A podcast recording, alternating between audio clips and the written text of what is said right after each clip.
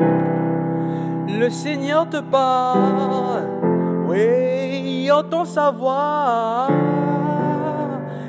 travers la parole de ça.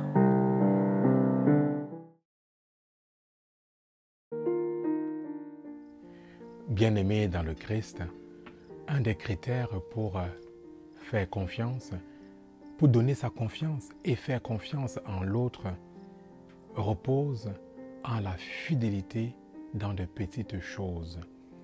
Le Christ dans l'évangile de ce jour nous parle de son Père, de comment est son Père, car à travers cette parabole, il nous montre que son Père, malgré nos infidélités, malgré nos limites, nos faiblesses, nous fait confiance.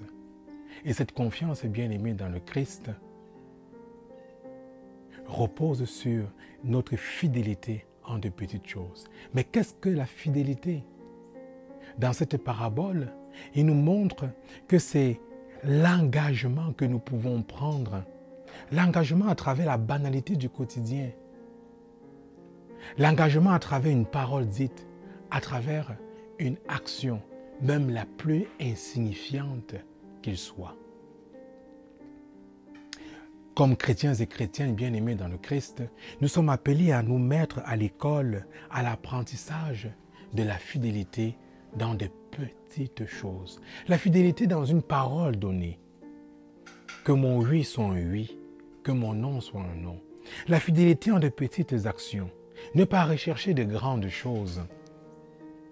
Notamment la fidélité en la prière, la fidélité en l'amour, même l'amour de notre ennemi.